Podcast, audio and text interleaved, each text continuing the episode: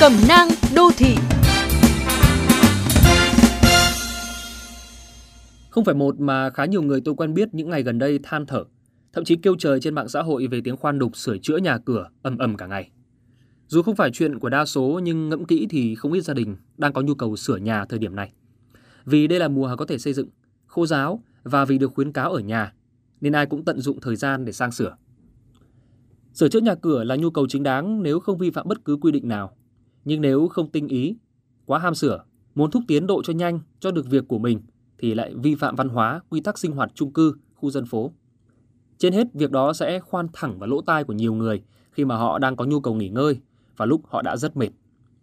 Bạn cứ thử tưởng tượng nếu mình đang nghiêm chỉnh chấp hành yêu cầu của cơ quan y tế, ở nhà khi không có việc cần ra ngoài và trong 8 tiếng giờ hành chính, bạn chấp nhận vui vẻ cho hàng xóm khoan đục vì trước giờ vẫn thế.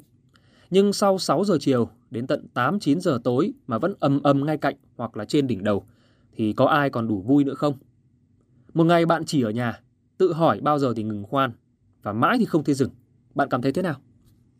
Điều đáng ngại hơn cả là trong tình huống bị dồn nén, nếu nhiều người không thể chịu nổi, chọn cách đeo khẩu trang đi ra ngoài cho khuây khỏa, thì chắc chắn cái gọi là khoảng giãn cách phòng dịch mà chúng ta đang duy trì sẽ sớm có nguy cơ bị khoan thủng. Mà khoảng cách đó vốn rất mong manh, chỉ mỏng bằng hai chiếc khẩu trang cộng với 2 mét đường mà thôi. Vậy nên trong thời điểm này, những ai đang bắt buộc phải sửa nhà thì hãy cố gắng chia sẻ cùng hàng xóm láng giềng bằng cách rất đơn giản, tuân thủ nghiêm quy định giờ giấc được phép sửa chữa nơi khu dân cư. Đừng để tiếng khoan phá tan khoảng cách mà xã hội đang duy trì bạn nhé.